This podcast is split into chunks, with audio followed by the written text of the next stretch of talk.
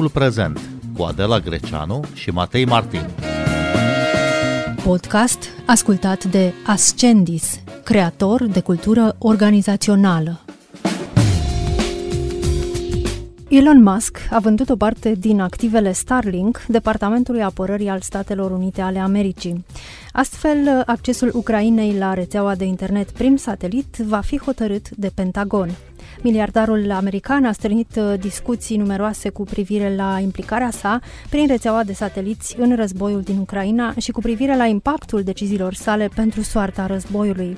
Bine v-am găsit! Noi suntem Adela Greceanu și Matei Martin și invitatul nostru este Mihail Valentin Cernea, cercetător în cadrul Centrului de Cercetare în Etică Aplicată. Bună seara, bun venit! Bună seara, mulțumesc pentru invitație! Uh, să ne amintim, în 2022, Elon Musk a restrâns în mod deliberat capacitățile militare ofensive ale Ucrainei. El a refuzat să activeze rețeaua de satelit Starlink pe zonele situate în vecinătatea Mării Negre și a peninsulei Crimea ocupate de Rusia. Uh, astfel, Musk a împiedicat uh, un atac al dronelor navale ucrainene împotriva navelor de război rusești cu sediul în portul Sevastopol. Această poveste apare menționată într-un volum recent, o biografie a lui Elon Musk semnată de Walter Isaacson. Uh, putem spune că e un act de sabotaj la, la adresa Ucrainei și al aliaților săi? Foarte complicat de spus. Acum, din punctul meu de vedere foarte subiectiv, clar, Musk greșește aici, Musk are niște opinii Uh, pe care le ia dintr-un mediu mai degrabă prorus din punctul meu de vedere, dacă ne uităm la, să spunem, climatul de informații pe care el, în care el funcționează, ne uităm la share-urile sale, la tweet-urile sale de pe Twitter X, cum îi spune acum, uh, vedem clar o opinie, să spunem, realistă. Da, realismul este un curent în, în știința politică despre uh, relațiile internaționale care susține că toate evenimentele care se întâmplă în arena relațiilor internaționale Uh, se reduc la state și la interesele statelor, statele își urmăresc interesele reci și așa mai departe și un curent, mie nu mi se pare ok să spunem realism de fapt, pentru că nu are descriere realistă. De fapt, e un curent foarte reducționist. Putem să explicăm orice eveniment internațional da, plecând de la state și interesele lor. Dacă îi întreb pe un, pe un realist să, să explice, de exemplu, emergența ISIS, o să aibă probleme pentru că va încerca ceva cu Siria, Turcia, Rusia și nu va putea să înțeleagă, să spunem, climatul cultural intern al unei țări. Aceste lucruri nu se pun. Uh, și din acest punct de vedere, dacă vreți, varianta intelectuală a lui Elon Musk este John Mersheimer, care susține că trebuia să nu, trebuia să ne uh, uh, așteptăm, că Rusia va începe acest război și că până la urmă e vina NATO. Și într-un fel Elon Musk a preluat această, această gândire și, drept urmare, Elon Musk clar crede că dacă Crimea este cedată Ucrainei într-un fel sau altul, asta va aduce la un război mondial, pentru că Rusia își va urmări interesul ofensiv uh, prin, prin arme nucleare și atunci Elon Musk practic are propria lui politică externă în momentul de față, în care uh, el chiar a propus la un moment dat propriul său plan de pace, în care susținea că Crimea trebuie să fie cedată Rusiei și că Ucraina trebuie să-și asume un statut de neutralitate. Practic, acest plan de pace, de fapt, din punctul meu de vedere, răsplătind agresiunea rusească în Ucraina. Haideți să lămurim niște lucruri mai întâi, Mihail Valentin Cernea. Este dator în vreun fel uh, Elon Musk să participe, să ia parte la acest uh, război? Uh, ca oricare dintre noi, cei care trăim în lumea vestică, cred că trebuie să ne vedem interesul foarte clar în această situație și trebuie să înțelegem că și afacerea lui Elon Musk, ca orice alt aspect, uh, ține de uh, reziliența normelor internaționale cum acest război este în esență un război împotriva normelor internaționale, cred că Elon Musk, ca și mine, ca și voi, ar trebui să fie foarte îngrijorat de o lume în care uh, granițele se pot schimba prin violență, în care regulile comerțului internațional se pot schimba prin violență. E adevărat, Elon Musk are o poziție specială. Elon Musk e într-o situație destul de dificilă în termen de stimulente de comportament. Dacă ne gândim, companiile lui Elon Musk depind foarte mult de relațiile sale cu anumite state. Dacă ne gândim la SpaceX, de exemplu, SpaceX în sine apare ca o companie de rachete, da, care în principiu este finanțată, dacă e să o spunem pe a dreaptă, de către NASA. Da. Drept urmare, Elon Musk depinde într-un mod fundamental în acest aspect al, al afacerilor sale de uh, Guvernul Statelor Unite ale Americii. Dacă ne uităm la Tesla, pe de altă parte, observăm că o bună parte din uh, materialele care intră în Tesla vor veni din țări ca Rusia, ca China și așa mai departe, în așa fel încât prețul mașinii să fie ținut cât de cât jos și să ne amintim totuși că mașinile electrice sunt în bună măsură profitabile în momentul de față datorită unor credite date de stat. Deci chiar și Tesla, de fapt, depinde în mod fundamental de stat. Astfel, Elon Musk e într-o situație foarte nefericită din punctul ăsta de vedere, deoarece el trebuie să împace în același timp în activitatea sa de business interesele mai multor state, interese care sunt în bună măsură contrare. Da, dacă cumva, de exemplu, Elon Musk trebuie să supere China, este clar că fabricile Tesla și Tesla are foarte mare succes în China, uh, pot fi oricând uh, închise de către guvernul chinez. Știm că guvernul chinez are puteri practic nelimitate pe teritoriul Chinei și poate să facă ce vrea, în esență, astfel poate, poate răspunde Elon Musk cum vrea guvernul chinez. La fel, Elon Musk are, uh, a folosit tehnologie în bună măsură rusească, de exemplu în pregătirea serviciului Starlink, acesta chiar a avut o excursie în Rusia unde a examinat tehnologie folosită în rachetele rusești înainte de război. Um, E clar că Elon Musk are niște contacte importante cu, cu Rusia în termen de business, da, și acum de când a cumpărat Twitter, fostul Twitter, actualul X, este clar că Elon Musk a devenit un jucător și pe arena informării sau dezinformării, dacă vreți, internaționale. Drept urmare, cred că e destul de dificil să fii Elon Musk în momentul de față și să încerci să împaci toate aceste interese contrare pe care el trebuie să le împace. Pe lângă asta, uh, are și viziunile astea foarte clare despre cum funcționează politica internațională și în care el crede că na, poate să producă predicții foarte sigure și, drept urmare, crede foarte clar că, uh, că Rusia va uh, reacționa nuclear la orice uh, victorie ucraineană, foarte clară. Uh, o opinie care e foarte, foarte ușor contestabilă, cel puțin până acum nu e așa, dacă e să ne uităm, Rusia nu a acționat nuclear și a tot pierdut în acest război, mai mult, mult mai mult decât a câștigat, dacă este, dacă este să ne gândim mai bine. Și în acest sens, Elon Musk nu e un trădător per se în sensul care vrea să fie trădător, ci Elon Musk nu înțelege foarte bine contextul în care se află, este supus unor stimulente foarte complicate și acționează cum crede el mai bine pentru interesele sale de business și conform viziunii sale despre uh, modul în care funcționează relațiile internaționale. Bun, e foarte greu să te așezi pe fotolul lui Elon Musk uh, astăzi. E, e fierbinte, cred, foarte fierbinte, uh, pentru că Elon Musk este un uh, actor global uh, și a devenit, uh, vrând nevrând, prin forța împrejurărilor și un actor militar global Uh, prin uh, acest uh, Starlink pe care îl, îl controlează. Ce înseamnă neutralitate pentru o companie și pentru Elon Musk și cum s-ar raporta el însuși la această neutralitate și la compania pe care o conduce?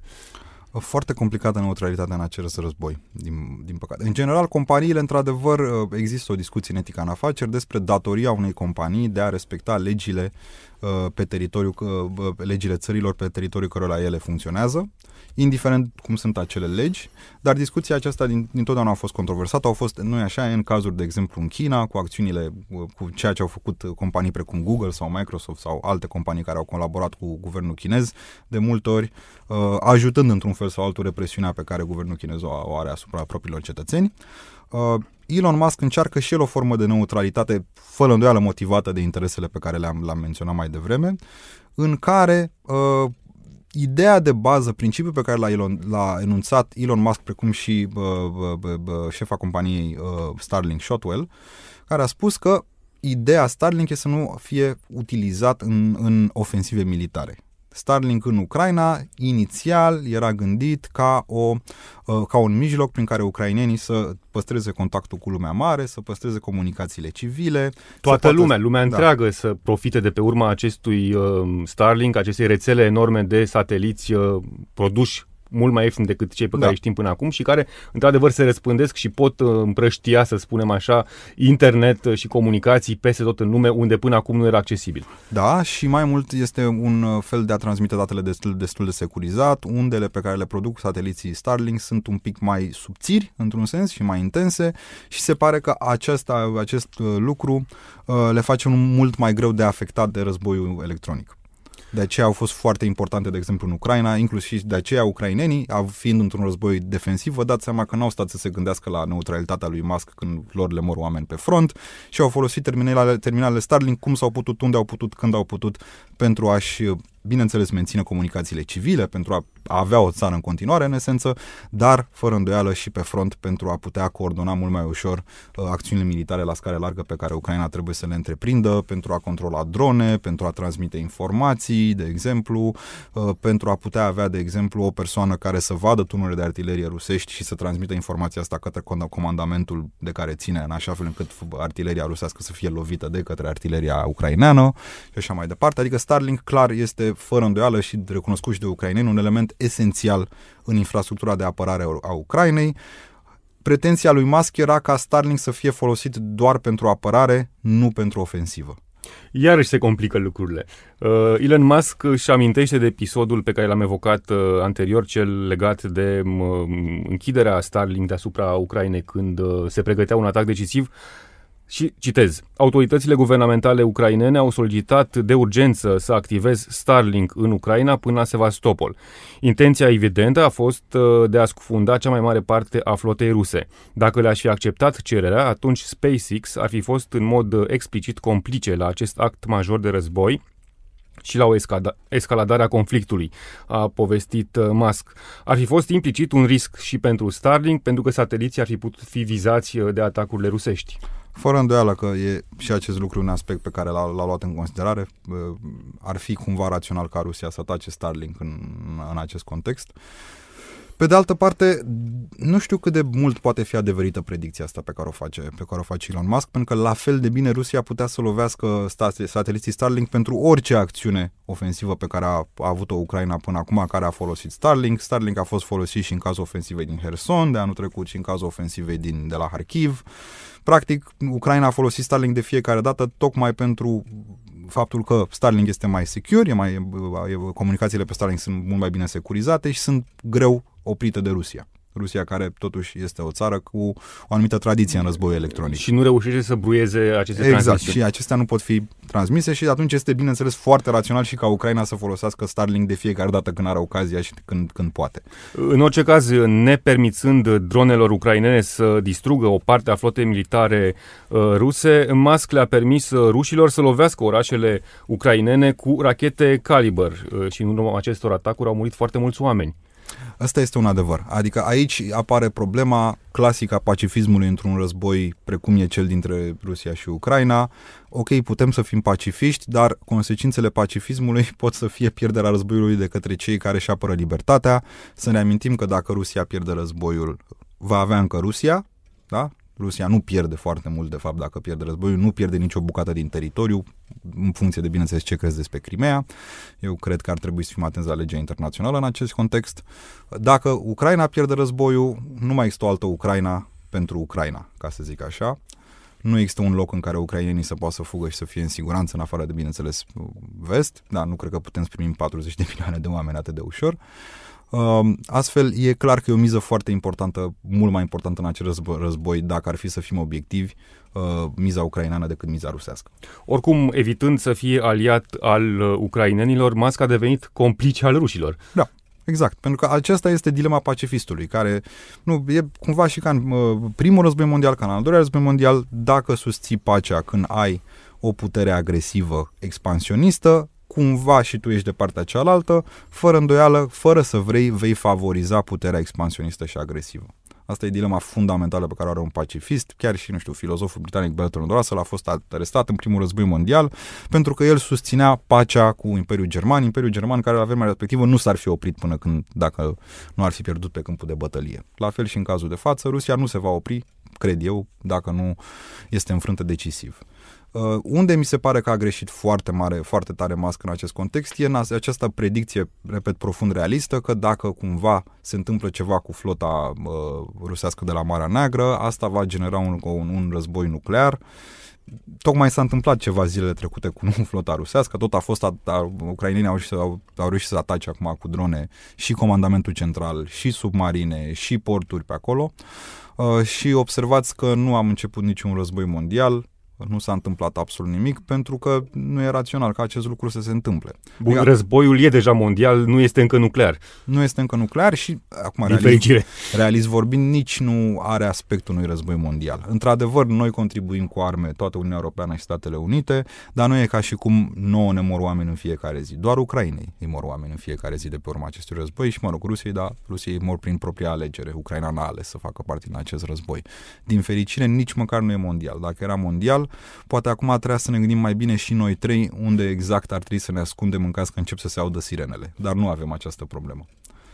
Să fie totuși aici, în, în această temere a lui Elon Musk, că s-ar putea declanșa un atac nuclear din partea rușilor, să fie aici o explicație a gestului său de acum, a deciziei de a vinde, dacă e corect spus, o parte din activele Starlink uh, Departamentului Apărării al Statelor Unite și odată cu vânzarea de a renunța la o parte din puterea lui de a decide soarta războiului? Sincer, sunt foarte curios dacă acesta este motivul real, dacă motivul real a fost unul mai rece de business. Știm foarte bine că Elon Musk s-a mai plâns că a finanțat singur utilizarea Starlink sau Starlink, uh, SpaceX a finanțat de una singură cumva uh, utilizarea uh, Starlink în Ucraina și de mult spunea că Starlink, uh, SpaceX nu-și mai permite să piardă bani în, aceast, în această direcție.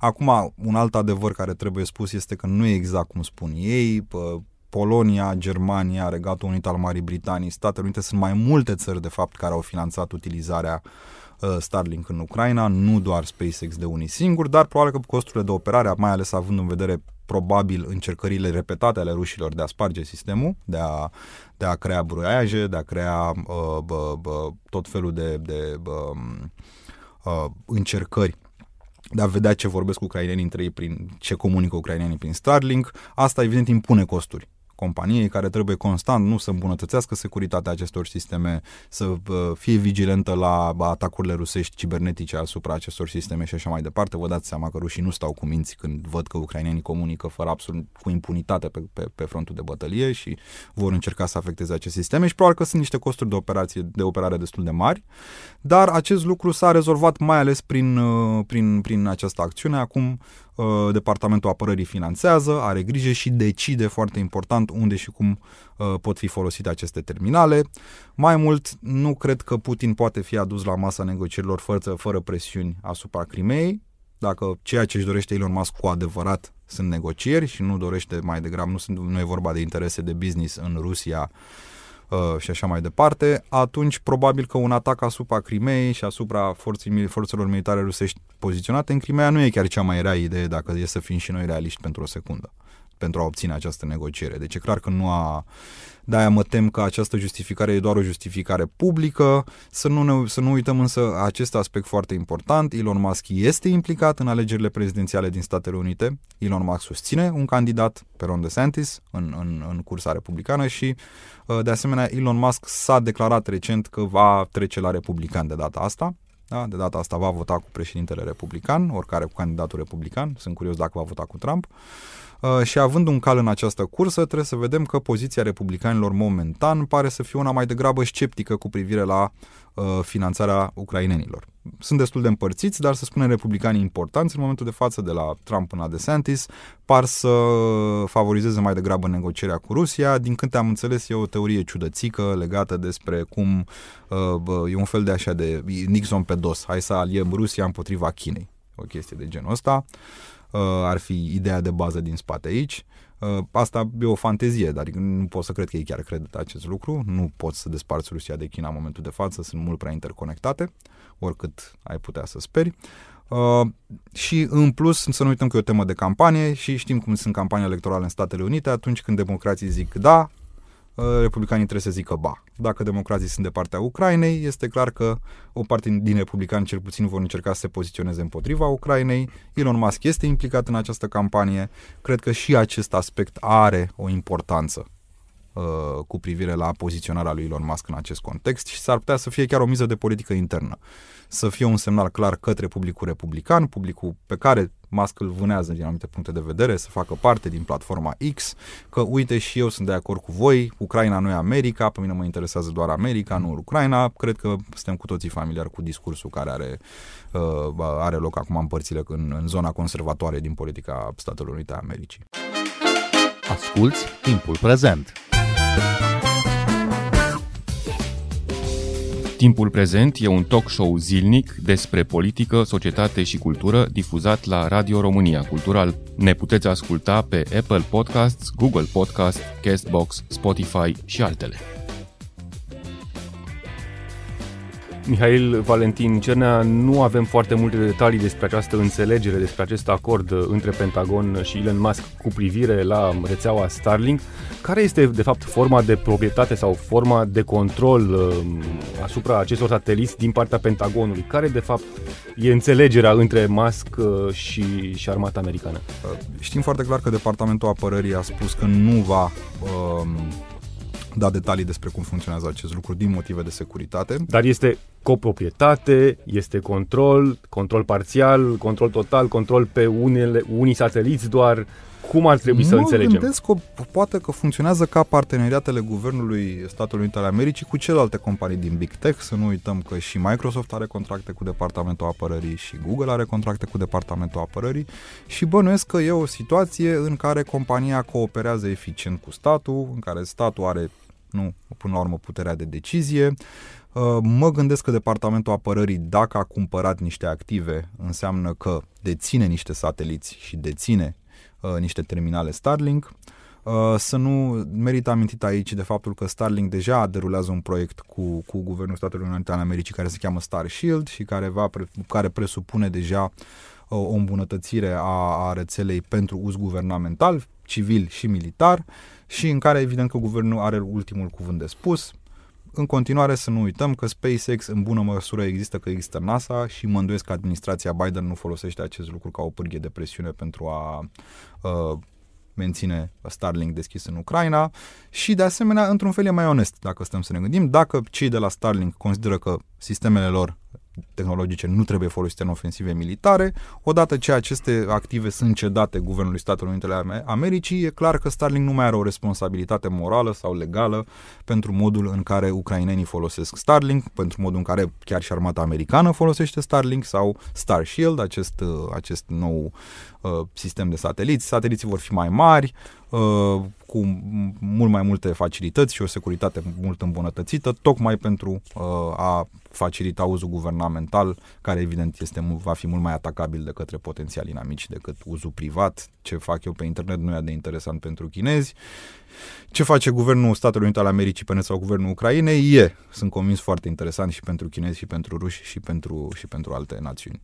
Dar cum priviți uh, decizia de acum a lui uh, Elon Musk? La ce renunță el de fapt? La putere, la implicare, la responsabilitate? Mai degrabă la responsabilitate.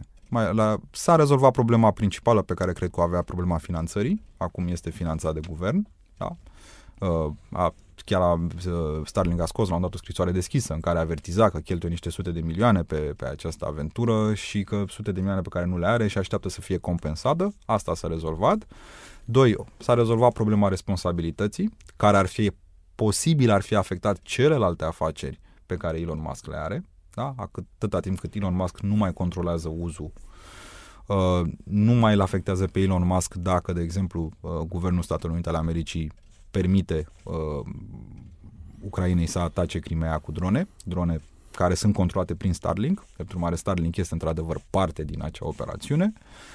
Drept urmare, Elon Musk se poate apăra în fața partenerilor săi de business din alte țări că nu este implicat în acest război. Așa că cred că despre acest lucru e vorba, este despre finanțare și potențiale consecințe de business pentru afacerile globale pe care le, le are Elon Musk.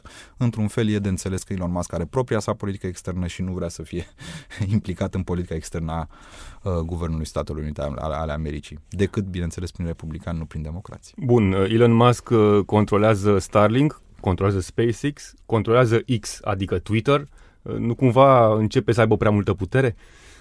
E o întrebare foarte interesantă aici. Acum depinde cum o să funcționeze X, de fapt. Într-adevăr, când a cumpărat Twitter, cumva a arătat ca toate situațiile alea, nu de miliardari care ajung să aibă succes într-un domeniu, la un moment dat își dau seama că trebuie să se apere politic și cumpără o organizație de media. Nu uita, să nu uităm că și nu Jeff Bezos a cumpărat Washington Post la un moment dat.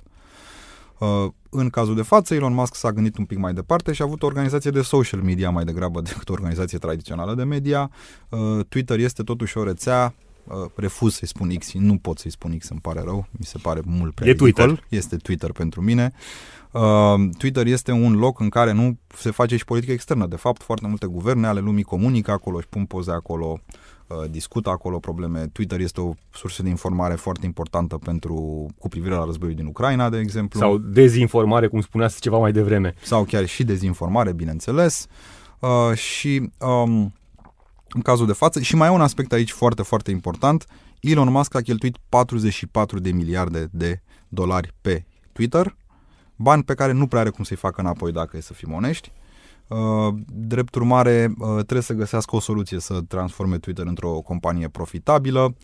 cum va fi complicat, dar vă dați seama că dacă ați fi guvernul Rusiei sau guvernul chinez și ați vrea să publicați dezinformare pe internet, cred că Elon Musk, care este disperat pentru finanțare pentru Twitter, uh, X, îmi cer scuze, uh, ar fi foarte deschis la o conversație uh, importantă pe tema asta. În continuare, eu s-a pus singur într-o poziție foarte dificilă.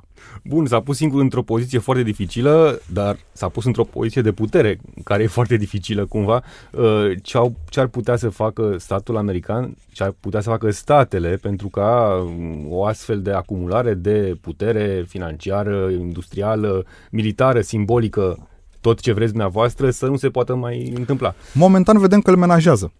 Nu, uh, vedem că uh, Joe Biden este foarte rezervat în, a, în a se exprima pe tema asta, doar a spus la un moment dat că poate ar trebui să ne uităm la contactele lui Elon Musk cu alte țări adversare ale Statelor Unite ale Americii. Recent am văzut un interviu cu Anthony Blinken, uh, secretarul de stat al, al, al Statelor Unite, care a refuzat să fie foarte decisiv pe tema uh, modului în care Elon Musk a tăiat accesul la Starlink în cazul acelui vestit atac din Crimea de care uh, am vorbit până acum. Sau până acum văd că îl menajează, este un uh, tip, uh, Elon Musk pare să fie un, un miliardar un pic labil din punctul ăsta de vedere și pare să că e spre, uh, Uh, spre interesul um, guvernului să-l menajeze mai degrabă decât să-l atace în momentul de față. Mihail Valentin Cernea, vă mulțumim tare mult uh, pentru această discuție. Noi suntem Adela Greceanu și Matei Martin. Ne găsiți și pe platformele de podcast. Urmăriți uh, timpul prezent pe Apple Podcast și Spotify. Cu bine, pe curând!